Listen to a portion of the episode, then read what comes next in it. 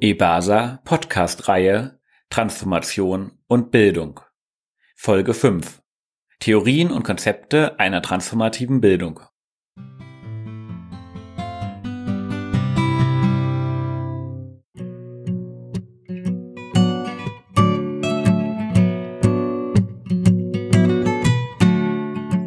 Unter dem Schlagwort der transformativen Bildung findet derzeit eine Suche nach neuen Bildungskonzepten statt, die zu einer sozial-ökologischen Transformation beitragen können.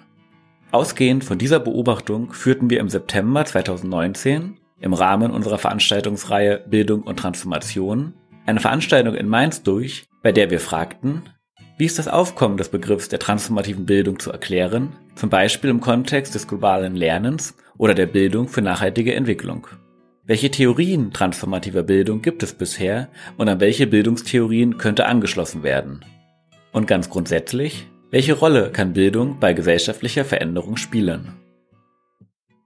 Zu Gast hatten wir Julia Lingenfelder, die uns in einem Vortrag ihre Antworten auf diese Frage präsentierte. Julia ist wissenschaftliche Mitarbeiterin im Bereich Politikwissenschaft, Bildungspolitik und politische Bildung der Universität Köln und promoviert dort zum Thema politischer Bildung zur sozial-ökologischen Transformation. Außerdem ist sie in der Bildungspraxis aktiv und engagiert sich beim Forum kritischer politischer Bildung. Im ersten Teil ihres Vortrags stellt sie die Ausgangspunkte ihrer Überlegungen dar und erläuterte ihre Grundannahmen. Im zweiten Schritt systematisierte sie die Debatten um transformative Bildung und stellt einige existierenden Bildungstheorien vor. Abschließend verweist sie kurz auf konkrete Bildungsmaterialien. Zu Beginn ihres Vortrags förderte Julia das Publikum auf, Assoziationen zum Begriff transformative Bildung zu sammeln und kurz vorzustellen. Dabei wurden vielfältige Antworten genannt, die wir allerdings nicht mitgeschnitten haben. Am Anfang der Aufnahme schließt Julia die Übung ab und leitete in ihren Vortrag über. Das zwischenzeitliche Rauschen in der Aufnahme bitten wir zu entschuldigen. Genau, ich habe das tatsächlich auch deswegen gemacht, um zum Einstieg nochmal einmal sichtbar zu machen, wie vielfältig die Assoziationen und Antworten auf diese Frage sind, was ist eigentlich transformative Bildung?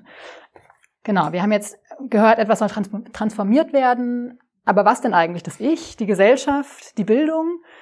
Ne? Das sind alle, nur, nur um so ein Beispiel davon zu bekommen, die Spannbreite der Antworten sichtbar zu machen. Und das ist tatsächlich auch Ausgangspunkt des heutigen Abends. Der Begriff der transformativen Bildung ist seit einer ganzen Weile sehr en vogue. Es sind unglaublich große Versprechen damit verbunden. Zum Beispiel, ich nenne nur ein paar, ist die Hoffnung damit verbunden, dass sich jetzt endlich die Lücke zwischen Wissen und Handeln schließen lässt, dass Bildung endlich was bewirkt. Ähm, es verspricht Antworten zu bieten auf eine Frustration und auch eine Kritik an Bildung für nachhaltige Entwicklung oder globalem Lernen. Da gab es in den letzten Jahren viel Debatten auch darum und viel Kritik und Auseinandersetzung. Ähm, es ist die Hoffnung damit verbunden, dass transformative Bildung jetzt Antworten darauf bieten könnte. Der Begriff verweist auf eine Transformation, das haben wir gehört, aber Transformation von was? Ist eigentlich nicht so ganz klar. Und genau dadurch, dass dieser Begriff inhaltlich nur so vage bestimmt ist, können sich alle irgendwie aber auch darauf verständigen und gemeinsam nachdenken. Und das ist eine Chance und das ist aber eine Herausforderung zugleich. Weil, was unter transformativer Bildung verstanden wird, ist unscharf, zum Teil auch widersprüchlich. Es gibt verschiedene theoretische Bezüge, die zum Teil aber auch wirklich weit auseinandergehen. In der Bildungspraxis wird transformative Bildung viel mit Bildung zur sozial-ökologischen Transformation verknüpft. Die Theorien nehmen da nicht alle unbedingt Bezug drauf. Und die Gefahr, die für mich darin vor allem steckt, ist, dass es ein neues Buzzword ist, ein neues Schlagwort, wo eigentlich alle reinpacken können, ähm, was sie wollen, das super attraktiv ist, aber eigentlich nicht wirklich weiterhilft und nicht zu einer Erklärung beiträgt. Jetzt gibt es da verschiedene mögliche Antworten drauf. Ne? Wir könnten sagen, es ist ein leeres Containerwort, lass uns es beiseite legen, lass uns wieder zurück zu Begriffen, die eigentlich schon schärfer bestimmt sind. Globales Lernen, Bildung für nachhaltige Entwicklung oder auch kritische politische Bildung, obwohl die Begriffe auch ähnliche Herausforderungen bergen. Oder auf der anderen Seite können wir sagen, der Begriff ist ohnehin in der Welt, viele Leute beziehen sich auf ihn, da sind Hoffnungen mit verbunden, lasst ihn uns theoretisch schärfen. Lasst uns den Begriff nehmen, der ja offensichtlich irgendwie attraktiv ist und schauen, dass wir ihn klarer bestimmen. Und ich habe mich jetzt nach einigem Ringen erstmal für die letztere Variante entschieden. ähm, und würde Ihnen oder euch äh, heute mal den Zwischenstand meiner Suche vorstellen äh, und freue mich dann aber im Anschluss auch auf Diskussionen, weil das auch bei mir vor allem ein Zwischenstand ist. Für den Abend heute habe ich mir folgenden Ablauf überlegt. Würde einsteigen hier links mit damit nochmal meine eigenen Ausgangspunkte und Grundüberlegungen zu erläutern. Also was sind eigentlich, warum beschäftige ich mich überhaupt damit? Was sind meine Fragen, warum finde ich das relevant? Von welchen Grundannahmen gehe ich aus? Und in einem zweiten Schritt würde ich dann äh, mich mit transformativer Bildung befassen und den, genau, einmal den Stand der Debatten systematisieren und einzelne Theorien ausführlicher vorstellen. Also nach fragen, welche Theorien gibt's schon und was davon kann Inspirationen bieten. Genau.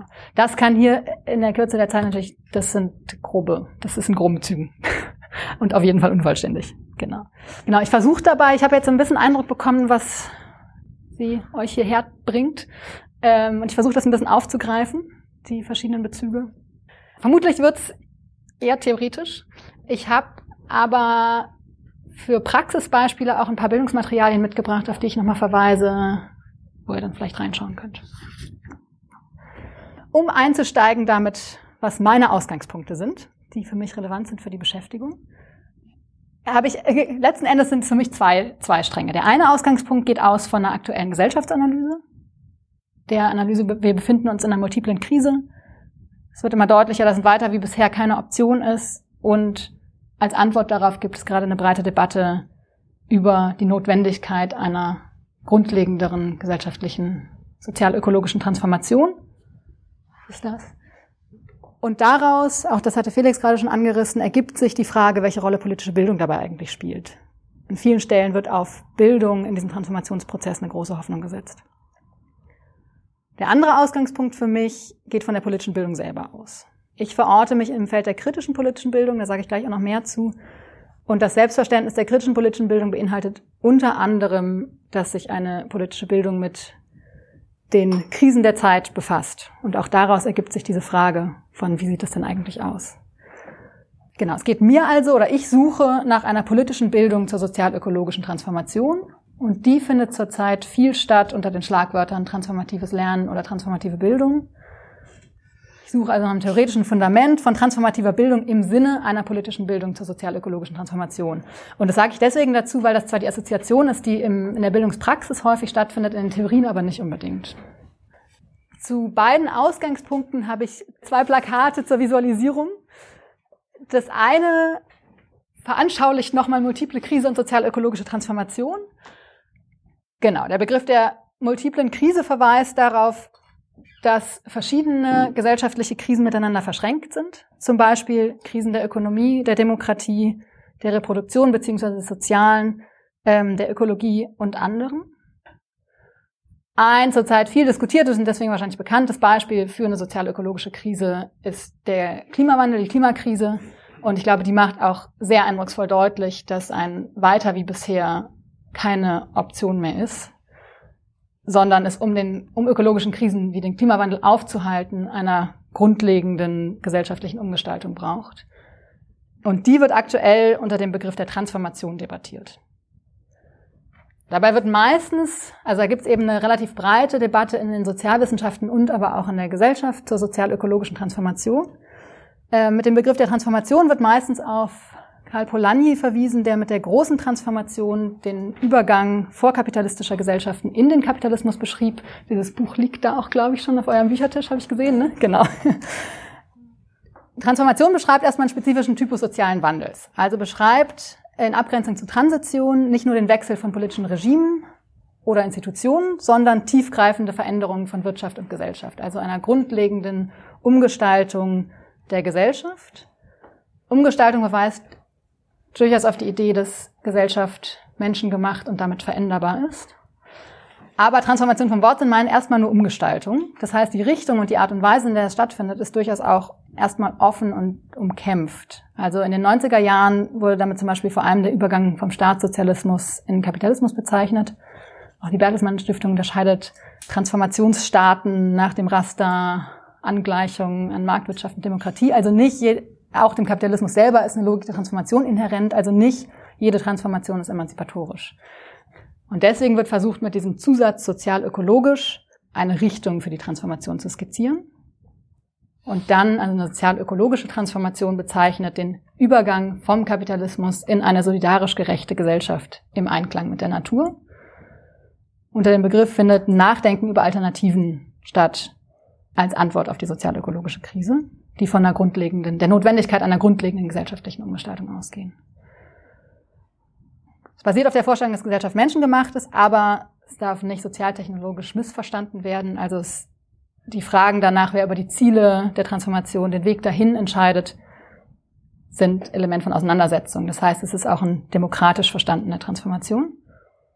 Und die wirft eben die Frage auf, wenn wir von so einer demokratischen sozial-ökologischen Transformation ausgehen, dann muss sie einhergehen mit politischer Bildung, die Menschen dazu befähigt und ermutigt, den Transformationsprozess zu gestalten und über Ziele und Wege zu diskutieren und sich da einzubringen. Und das findet eben unter dem Schlagwort transformative Bildung gerade statt. Das ist der eine Strang. Den habe ich jetzt gerade nur ganz grob skizziert. Ich habe gehört, der war auch Thema des letzten Studientages, wo es da ausführlicher drum ging. Ich hoffe, das reicht für jetzt. Der andere Strang geht für mich aus von der politischen Bildung selber. Wie schon gesagt, ich verorte mich im Feld der kritischen politischen Bildung. Kritische politische Bildung bezieht sich auf kritische Gesellschaftstheorien und will darauf aufbauend ermöglichen, dass Menschen die Macht- und Herrschaftsverhältnisse begreifen, in die sie eingebunden sind.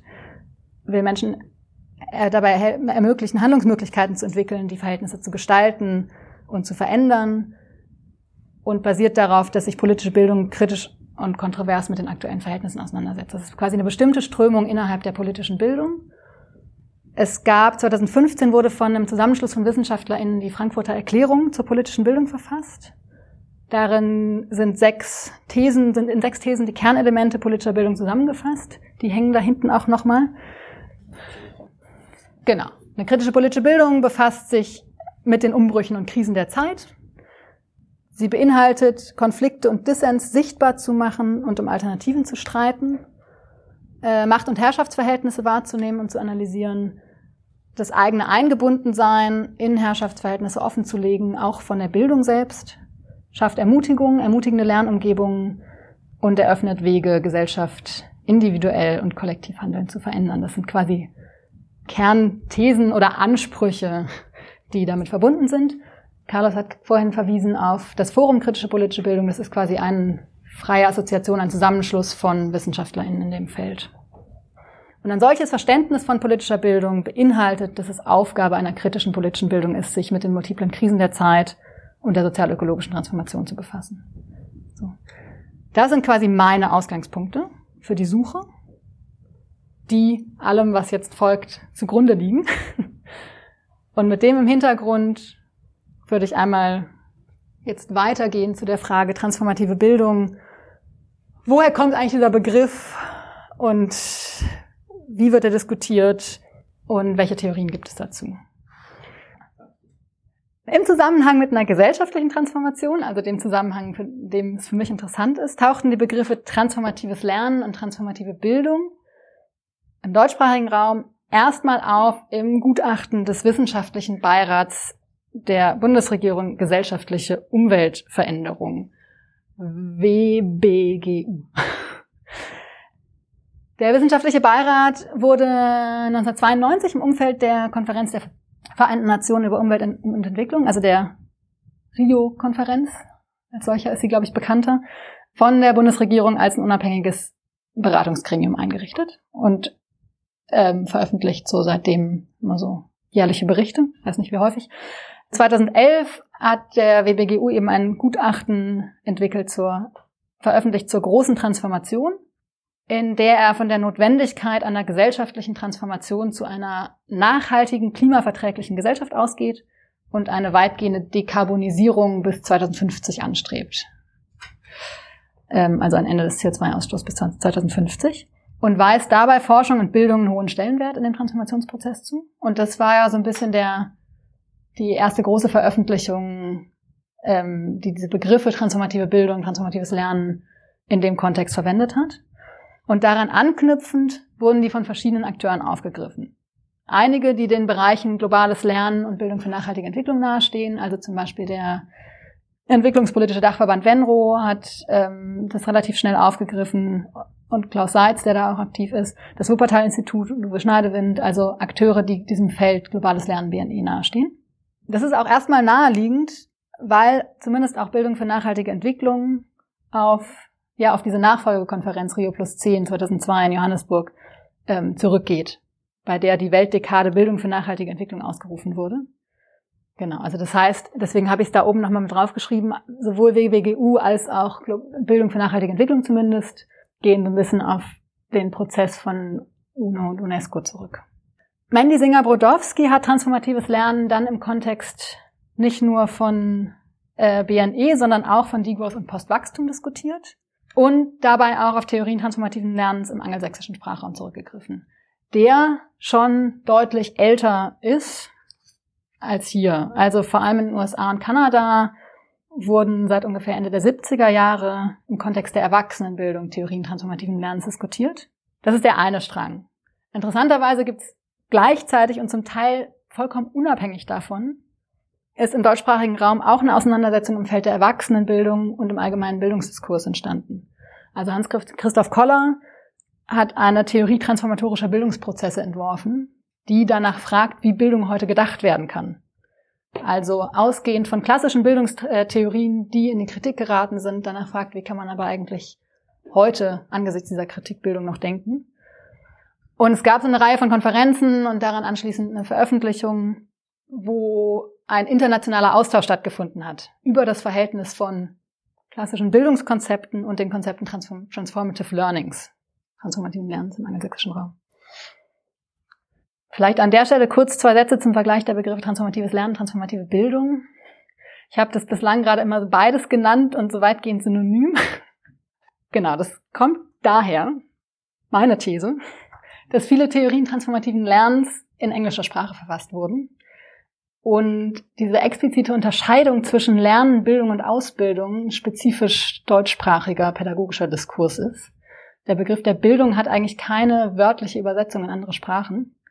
Das heißt, andersrum lässt sich Learning eigentlich auch sowohl mit Lernen als auch mit Bildung übersetzen. Und die wenigen existierenden deutschsprachigen Texte, die sich auf Transformative Learning beziehen, wählen die Übersetzung Transformatives Lernen. Deswegen schließe ich mich dem an den meisten Stellen auch einfach an, damit, um es nicht noch verwirrender zu machen. Aber inhaltlich lässt sich auch argumentieren, dass sich die Theorien eigentlich, dass sie eigentlich näher sind an dem Begriff der Bildung.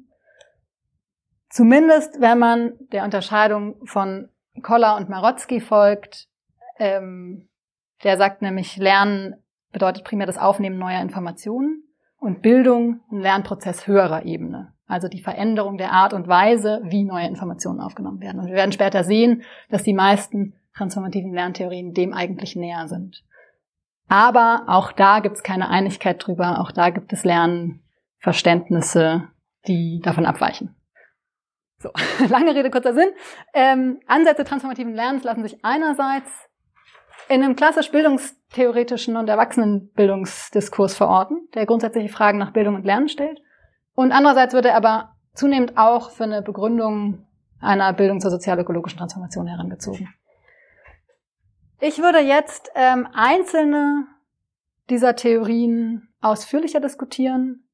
Kein Anspruch auf Vollständigkeit, es sind vor allem die prominentesten Theorien und diejenigen, die, von denen ich mir am meisten Inspirationen für eine politische Bildung zur sozial-ökologischen Transformation erhoffe. So. Der wissenschaftliche Beirat für gesellschaftliche Umweltveränderung habe ich ja jetzt eigentlich schon vorgestellt. Der geht von der Notwendigkeit einer gesellschaftlichen Transformation aus und schreibt dabei Bildung und Forschung einen hohen Stellenwert in den Transformationsprozess zu. Aber die Konzepte von Bildung bleiben dabei wenig theoretisch unterfüttert. Es ist die Rede davon, dass das in der Forschung generierte transformationsrelevante Wissen weitergegeben werden soll, um dem Handeln Einzelner die notwendige Richtung zu geben und eine höhere Legitimität und Akzeptanz für den Transformationsprozess zu schaffen. Und das wird vor allem aus erziehungswissenschaftlicher Perspektive stark kritisiert. Einmal dafür, dass, die, dass der Ansatz die Bedeutung von Wissen überbewertet und Gefahr läuft, Lernende zu instrumentalisieren. Vor allem Mandy Singer-Bodowski wirft einer politischen Bildung als Mittel zur gesellschaftlichen ähm, Transformation und Instrumentalisierung der Lernenden vor.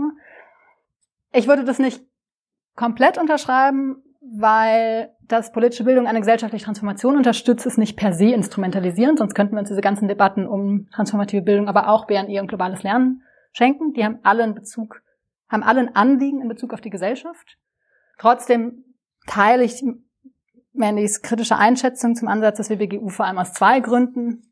Genau, problematisch ist schon, dass Bildung verstanden wird vor allem als Wissensvermittlung und Akzeptanzbeschaffung weil das mag auf der Ebene der Problemanalyse angemessen sein, ne, wenn es einen fundierten wissenschaftlichen Konsens gibt, zum Beispiel im Fall von Klimawandel.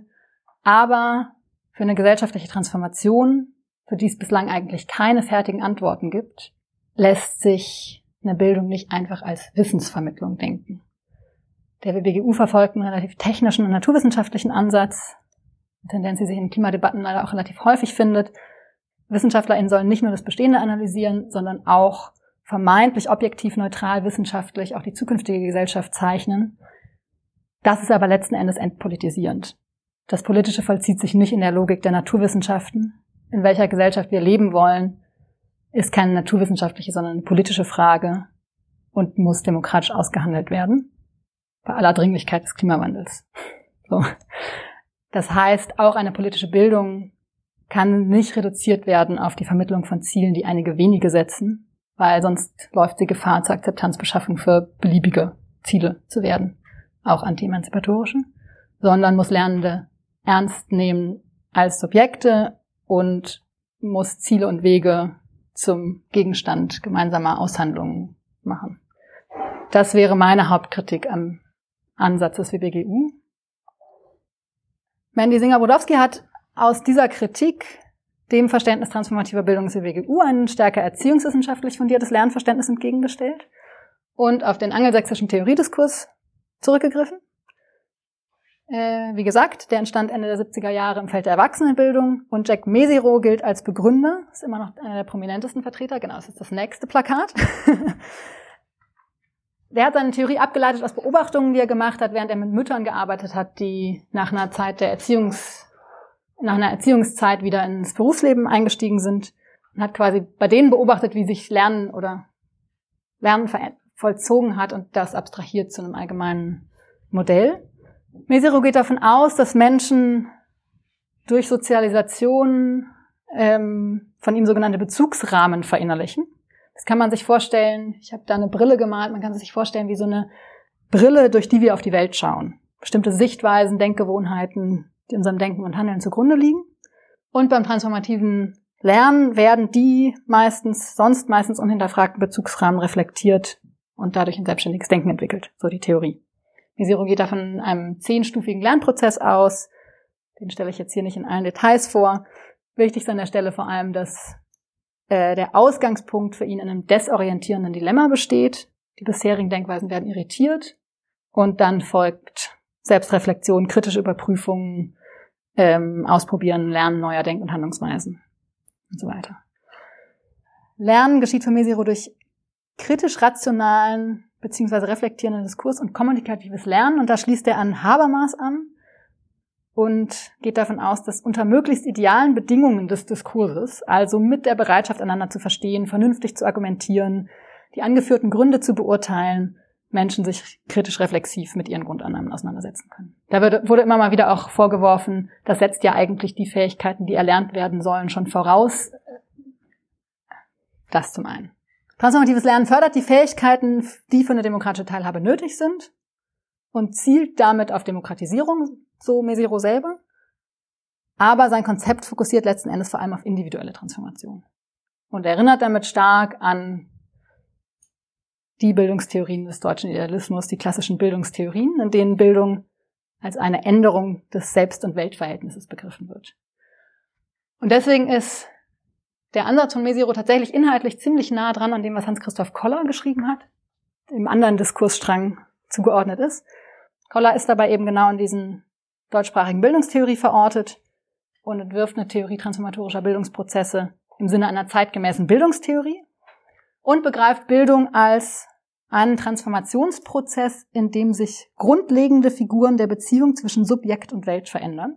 Und der findet eben auch dann statt, wenn Menschen sich mit Krisenerfahrungen auseinandersetzen, die ihre gegenwärtigen Beziehungen zur Welt und zu sich selbst herausfordern. Das heißt, da sind starke Parallelen, auch wenn beide eigentlich von sehr unterschiedlichen Grundannahmen ausgehen. Ne? Also das ist jetzt auch ein bisschen verkürzt, die so, so parallel zu setzen, aber es finden sich auf jeden Fall Parallelen. Spannend ist es schon, weil sich mit dem Ansatz, diesem akkumulativen Lernverständnis des WBGU, ein Verständnis von Lernen als Transformation von Bedeutungsperspektiven entgegenstellen lässt. Und auch dieses Anliegen, möglichst machtfreie Diskurse als Ausgangspunkt anzustreben, und Menschen zu befähigen, am Diskurs teilzuhaben, ist ja erstmal ein sinnvolles Ziel. Um das tatsächlich zu nutzen für eine politische Bildung zur sozialökologischen Transformation, fehlt eigentlich, da fehlt eigentlich noch die politische Dimension darin. Genau. Und für viele dieser Punkte wurde Mesiro auch im Diskurs selber viel kritisiert. Zum Beispiel, dass er eigentlich gesellschaftliche Machtverhältnisse nicht mit einbezieht. Hier sind viele auch, die aus dem Bereich Rassismus oder machtkritische äh, Bildungsarbeit kommen, Mesiros Ansatz übersieht eigentlich gesellschaftliche, die Bedeutung gesellschaftlicher Positionierung, wenn er davon ausgeht, dass es einen machtfreien Diskurs geben könne. Er geht stark aus von Rationalität und einem Fortschrittsglauben. Das sind alles Werte aus der Aufklärung, aber Adorno und Horkheimer haben in der Dialektik der Aufklärung ja gerade darauf verwiesen, dass eben genau dieses Verständnis westlicher Rationalität zwar einerseits Emanzipation ermöglicht hat, aber gleichzeitig auch zur Unterwerfung von Natur und damit in die ökologische Krise geführt hat. Das heißt, das heranzuziehen für eine Bildung zur ökologischen Krise funktioniert vielleicht auch nicht so ungebrochen. Und das Ziel, ähm, in individueller Transformation zu begreifen, ist sicher ein erster Ansatzpunkt, aber da fehlt eben eigentlich auch die, also er lässt, Mesiro selber lässt eigentlich völlig offen, wie die individuelle Transformation zu einer gesellschaftlichen Transformation führen soll. Und gerade in Zeiten des Postfordismus läuft sein Ansatz damit letztlich eigentlich auch Gefahr, dass er nur zu einer besseren Anpassung an sich verändernde, flexible Arbeitsverhältnisse führt.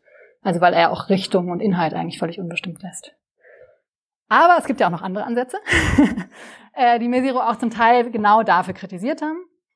Oder auch zum Teil einfach ganz andere Konzepte vorschlagen. Und das ist auch so ein bisschen die Herausforderung, dass unter diesem Begriff auch sehr unterschiedliche Begriff, ähm, Konzepte nebeneinander stehen. Es gibt zum einen, genau, das ist das nächste, rassismuskritische und feministische Ansätze transformativen Lernens. Die weisen eben genau darauf hin, dass die von Mesiro angestrebten machtfreien Räume nicht gibt, dass Menschen immer positioniert sind entlang gesellschaftlicher Ausbeutungs- und Diskriminierungskategorien. Das heißt, Menschen werden diskriminiert und ausgebeutet, zum Beispiel aufgrund ihres Geschlechts, ihrer Herkunft, ihrer Klasse, ihrer sexuellen Orientierung und so weiter. Und Machtverhältnisse auf einer globalen Ebene finden sich auch im Bildungsraum wieder und beide Ebenen sind miteinander verschränkt. Also eine politische Bildung zur sozial-ökologischen Transformation beinhaltet eine Auseinandersetzung mit Dimensionen globaler Ungleichheit, zum Beispiel mit Postkolonialismus, Neokolonialismus, aber auch im Zusammenhang mit ökologischen Krisen, beinhaltet aber auch eine Reflexion eigener Diskriminierungserfahrungen beziehungsweise Privilegien zum Beispiel eine Auseinandersetzung mit Rassismus, aber auch zum Beispiel der eigenen imperialen Lebensweise.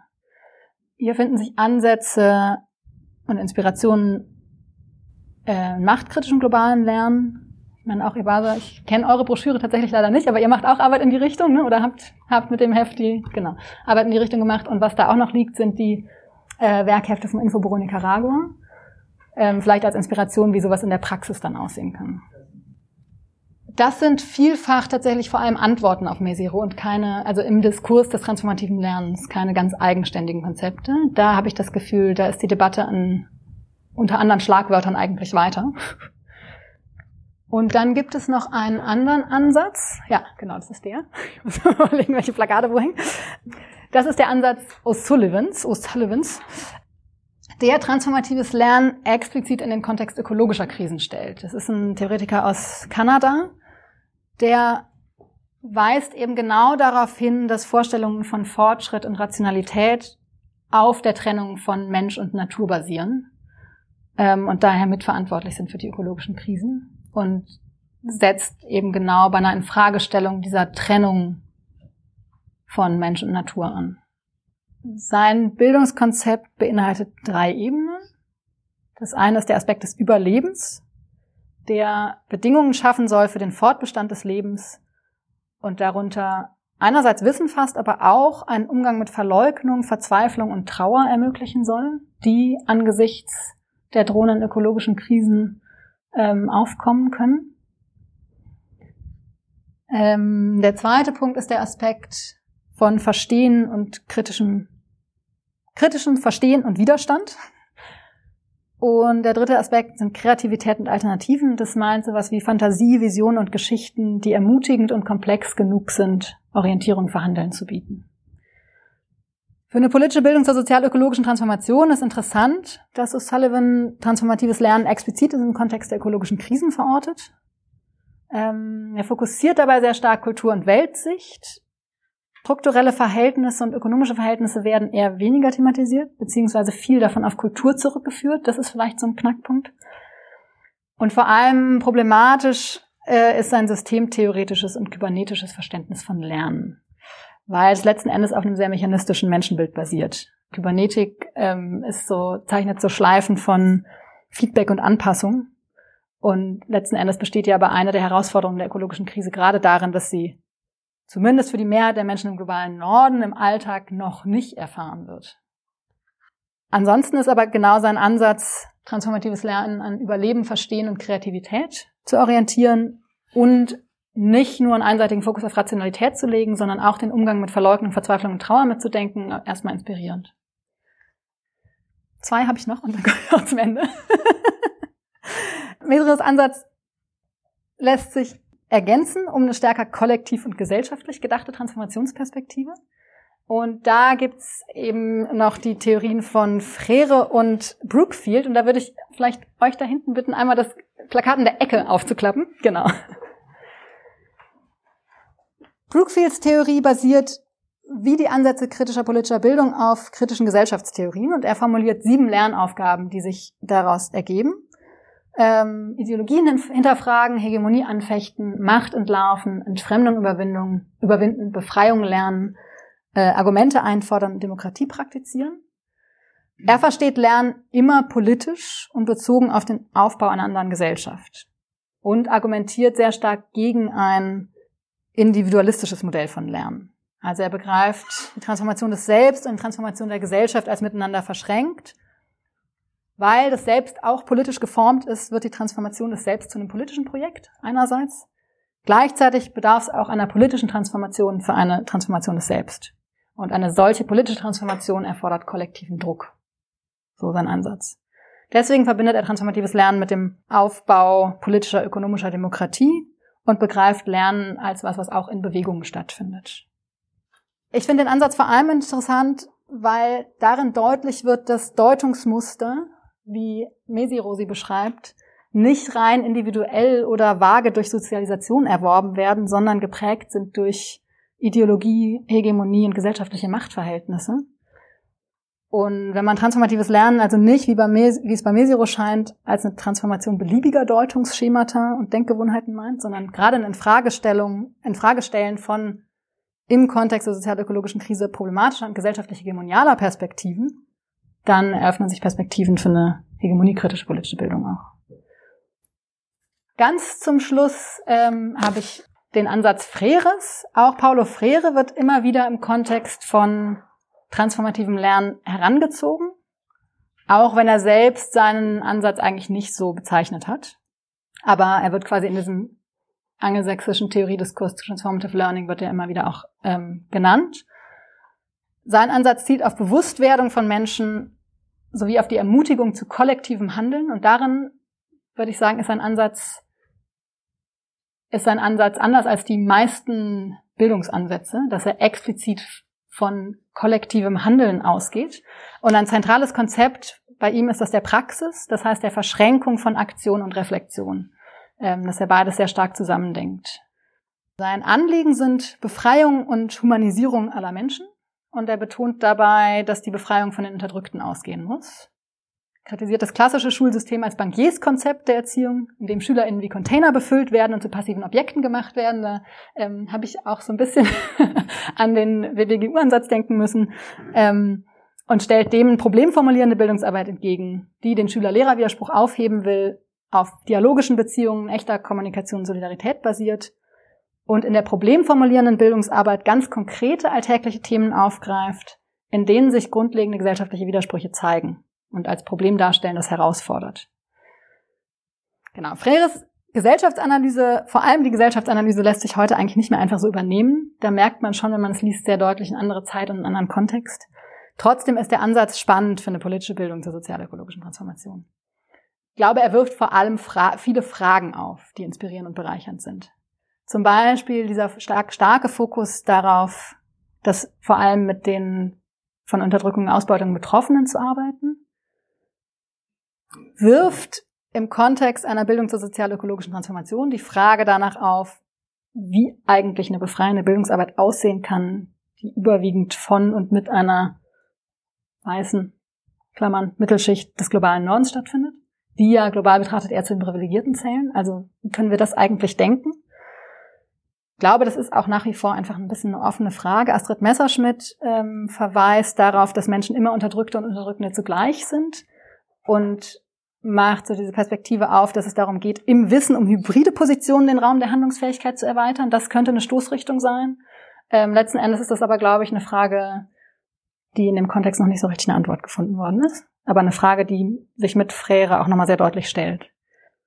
Genau, und über das dialogische Prinzip von Frere begründet sich eine Pädagogik, die die Prinzipien und Werte vorwegnehmen muss, die eine transformierte Gesellschaft prägen sollen.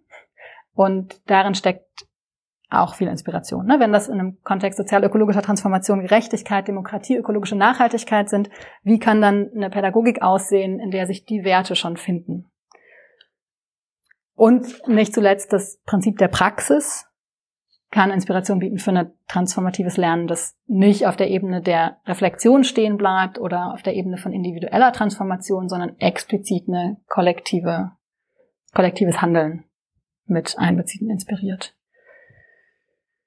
Ich glaube, was darin deutlich geworden ist, und ich habe schon eine Auswahl an Theorien rausgegriffen, nämlich die Auswahl der Theorien, die ich am vielversprechendsten fand in Bezug auf eine politische Bildung zur sozial-ökologischen Transformation. Dieser ganze Diskurs im angelsächsischen Raum, der ist noch viel breiter und verworrener.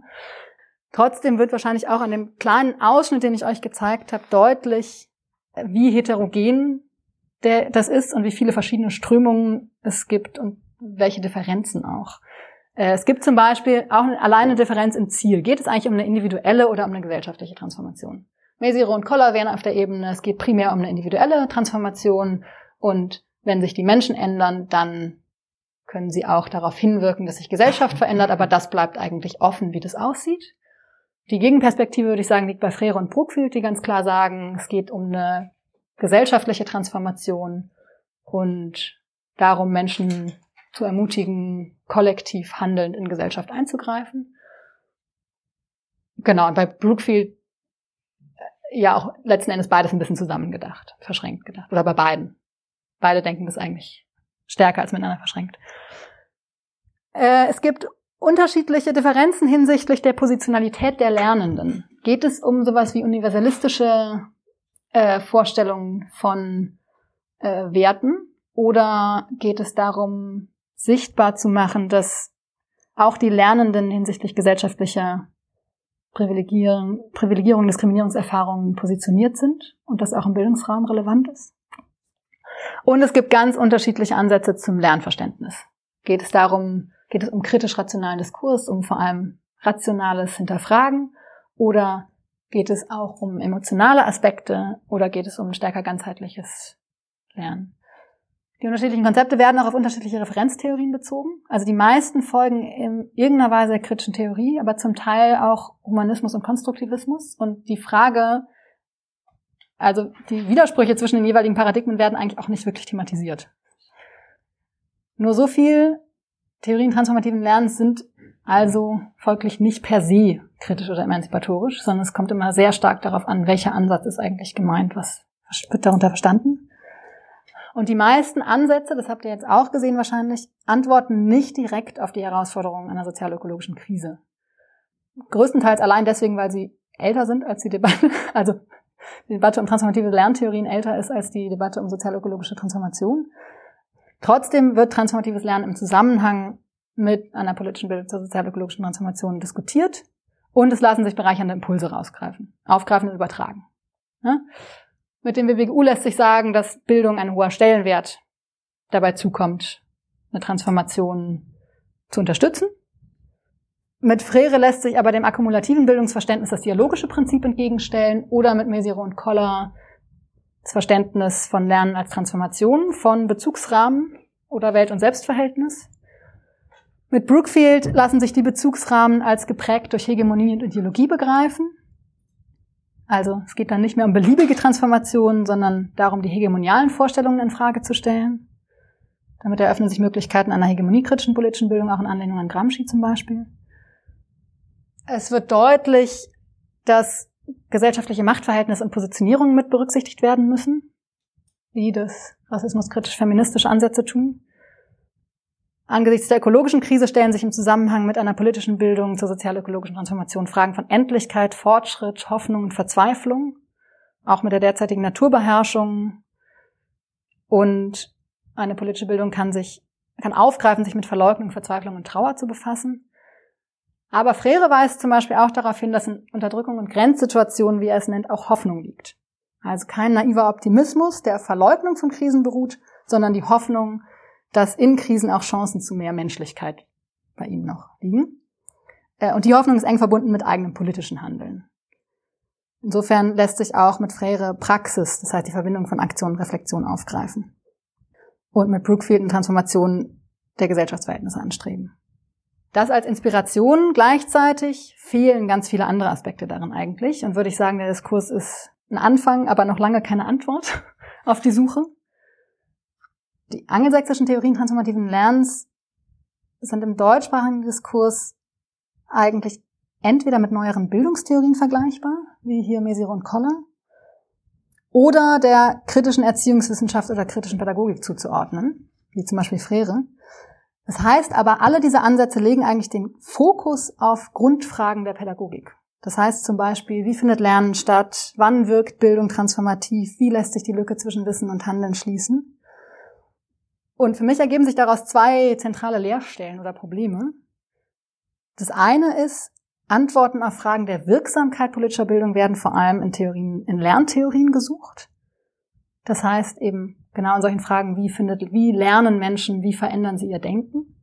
Aber ein anderer möglicher Zugang würde in der, würde darin bestehen, eine Auseinandersetzung mit dem Verhältnis zwischen politischer Bildung und gesellschaftlicher Transformation zu stellen, also mit Fragen, welche Rolle kann politische Bildung überhaupt spielen, wo sind auch Grenzen, äh, wo liegt die, die Grenze der Wirksamkeit von Bildung vielleicht in strukturellen Dimensionen und nicht in individuellem Lernen. Genau, oder eben indem strukturelle Verhältnisse stärker in den Blick genommen werden, die einer gesellschaftlichen Transformation entgegenstehen. Also sehr gut möglich, dass das Problem nicht im Wissen und Handeln Einzelner liegt, sondern dass individuelles Handeln angesichts der strukturellen Dimensionen dieser Krisen schlicht nicht ausreicht wie wäre es stattdessen, in politischer Bildung nach dem zu fragen, was dem eigenen Handeln im Weg steht? Das beinhaltet aber auch eine Analyse gesellschaftlicher Macht- und Kräfteverhältnisse. Und das beinhaltet, es beinhaltet aber auch die Bereitschaft zu Konflikt und den Mut, gesellschaftliche Transformation nicht als reibungslosen Prozess zu begreifen, wie das oft passiert, mit dem Transformationsbegriff, sondern als einen, der vermutlich auch mit Verteilungskämpfen einhergeht.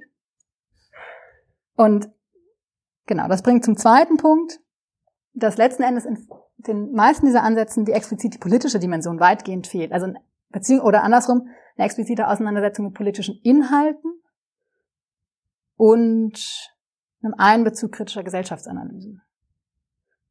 Und da würde ich sagen, gilt es diese überwiegend pädagogischen Theorien transformativen Lernens, die super spannende Inspirationen und Impulse bieten, aber zu ergänzen aus Überlegungen der politischen Bildung oder der kritischen politischen Bildung ähm, und Elemente davon finden sich, ne, bei zum Beispiel bei Frere oder Brookfield oder den rassismuskritischen Ansätzen.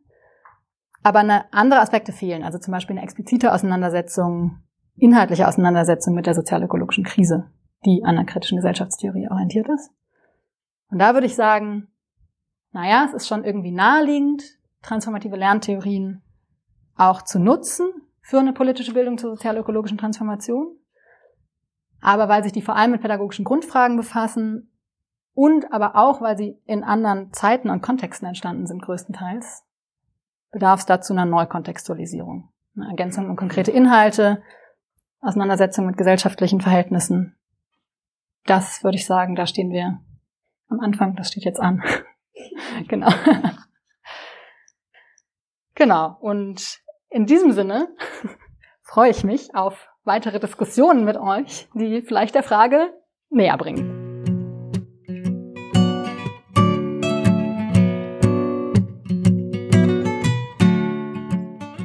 Das war die fünfte Folge unserer Podcast-Reihe Transformation und Bildung. Inhalt war die Dokumentation der Veranstaltung Bildung und gesellschaftlicher Wandel, Theorien und Konzepte einer transformativen Bildung. Es sprach Julia Lingenfelder von der Universität Köln. Wir bedanken uns ganz herzlich bei Julia für den spannenden Beitrag und für die Möglichkeit, diesen zu veröffentlichen. Wir freuen uns wieder über euer Feedback zum Podcast. Schreibt uns einfach eine E-Mail an info@ebasa.org. In der nächsten Folge hört ihr die Dokumentation unserer Veranstaltung Bildung und Klimawandel von und in soziale Bewegungen lernen.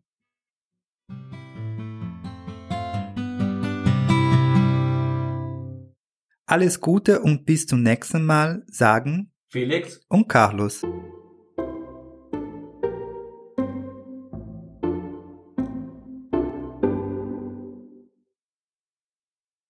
Förderhinweis. Die Podcasts entstehen im Rahmen eines Projekts, das durch Engagement Global mit Mitteln des Bundesministeriums für wirtschaftliche Zusammenarbeit und Entwicklung, durch den Katholischen Fonds sowie mit Mitteln des Evangelischen Kirchlichen Entwicklungsdienstes gefördert ist. Für den Inhalt dieses Podcasts ist allein EBASA e.V. verantwortlich. Die hier dargestellten Positionen geben nicht den Standpunkt der eben genannten Förderinstitutionen wieder